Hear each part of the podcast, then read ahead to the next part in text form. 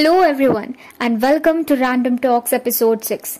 I am Ashlesha Hole and here's my co-host for today, Shridhar Kulkarni.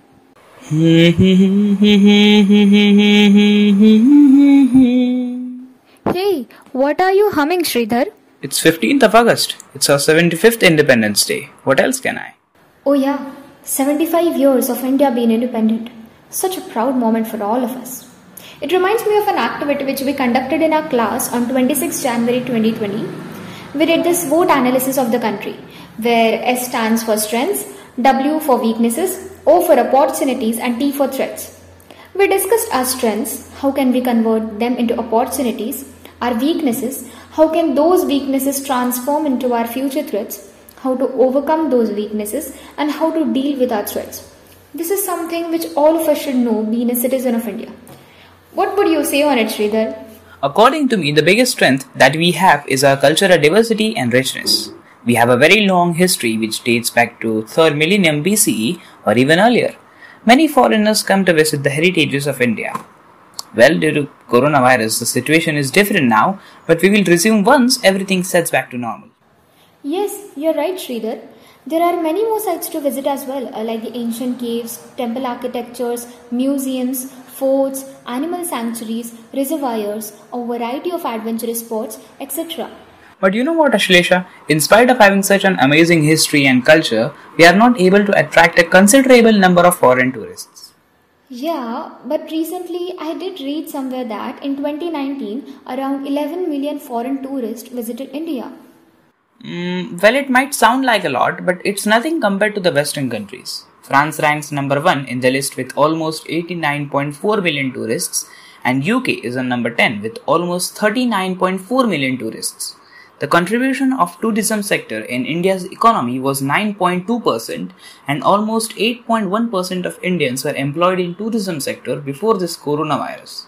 So these statistics can show a considerable higher growth if we recognize our cultural strengths. But again, the question is, how do we do that? Well, I have something to say on it. See, if world is not coming to India, India should unfold itself to the world. Hmm, sounds interesting, but how?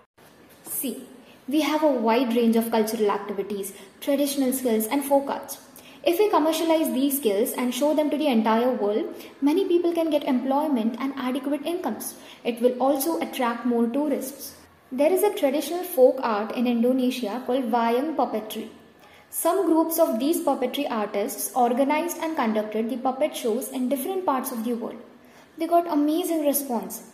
These folk art and cultural factor has provided employment to many people in Indonesia. The folk arts which we have in our culture like Rajasthani puppetry, Ram Leela, classical dance forms, musical plays, etc. can attract many people on an international platform and provide adequate incomes to the artist if we commercialize our culture. Also, our handicrafts like bamboo baskets, clay idols, mats, etc., have a great demand in international markets. Wow, that sounds great. Also, as we all know, the Indian cuisine has a great variety. Yes, I read somewhere once that students who pursue culinary sciences are first taught the recipes and fundamentals of Indian food because no other food culture in the world gives so much variety. Yes, absolutely. If we spread our food culture in the Western world with few modifications, we can create several opportunities in this field as well. Just the way the Western franchisees like McDonald's, Burger King, Pizza Hut, Starbucks, etc., have established themselves firmly in the Indian markets. We can also gain popularity in the international food markets if we recognize these strengths. The next strength of Indians is the gift we got from the British a centralized education system. Though there are many loopholes in this system, it has proved to be one of the most efficient educational systems in the world. Yes, I agree that Indian institutes provide education of really good standard in very cheaper rates. They also provide scholarships, internships, and campus placements. It is the result of this efficient education system that we have a good quality of medical treatments and healthcare facilities in our country at very much cheaper rates.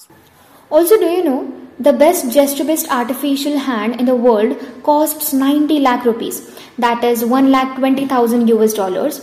Inali Foundation, an Indian NGO, designed a hand with same features in just 25,000 Indian rupee. Isn't it amazing? It is. It surely is. Also, the yoga and meditation practices which we have in our country have attracted millions of people. The space technology which we have developed in our country is also a result of efficient education. Indian space scientists and IT engineers are in great demand in the Western world. Hmm. Cities like Bangalore and Mumbai are witnessing growing startups. Also, India is home to many multinational companies. All these companies have a major share in the growing economy of our country. All these have become possible only because of good quality of education. But every coin has two sides, right? There are many drawbacks of our education systems as well. But for now, let's talk about the strengths first. The next thing which we are blessed with is the tropical position, physiography, and long coastline of a country.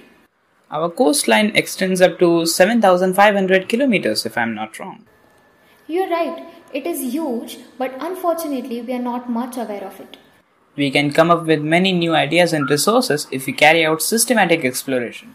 There are many opportunities in this field if we do some more research.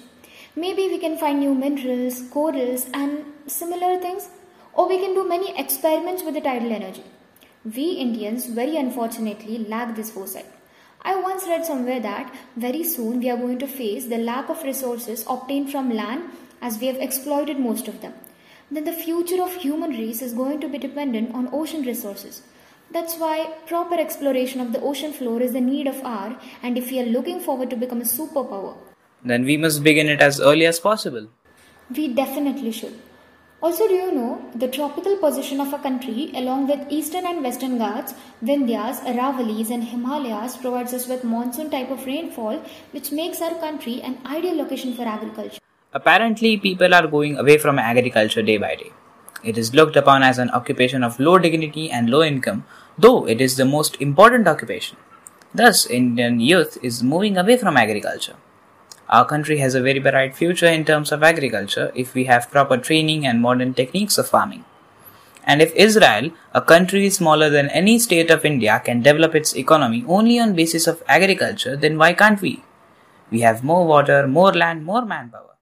The only thing we lack in is a perspective, a foresight, and a broader mind. Wisely said.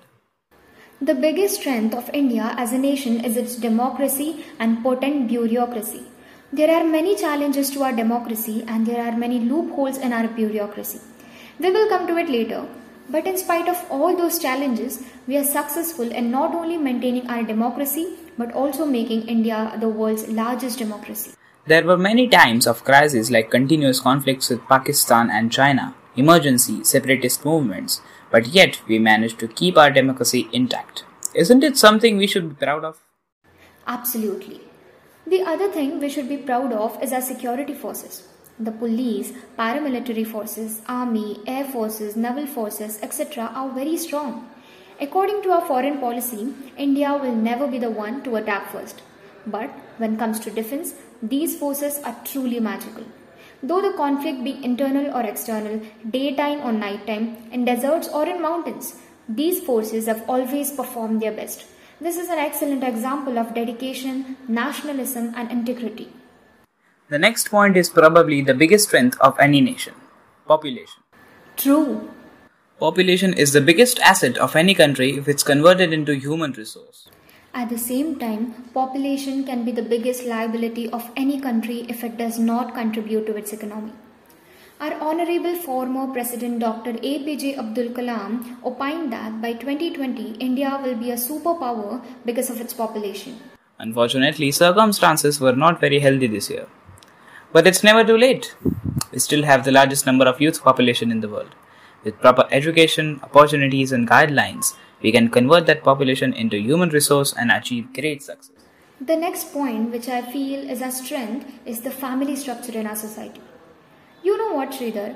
India was once known as the country of joint families, which was a good feature. And how come? Mm, because when many people live in a family, we need less resources. In joint families, people share the same shelter, hence, a lot of space is saved. They eat the same food, which saves energy like LPG and electricity. They mostly have common means of recreation like television and radio, which again saves electricity. They have only one set of newspapers for the entire family, which saves paper and thus protects the environment. Plus, the values, ethics, and morals which kids get in a joint family are very different than what they get in a nuclear family. This is incredible. I never thought like this. But these days, the wave of globalization has brought in the culture of nuclear families. Well, that is sad. Coming to the last but not the least, film industry of India is also one of the biggest trends. It employs many people on the screen as well as off screen. It provides opportunities to millions of families to earn their living. Cool. This was all about the strengths and opportunities which India has. If you might have forgotten some important points. Please let us know in the comment section if you have any more points. Till then, goodbye, take care, and keep reading Random Rights. Don't forget to subscribe and follow us on Instagram. You can also listen to our podcast on Spotify, Google Podcast, and Anchor. See you guys in the next article. Bye bye.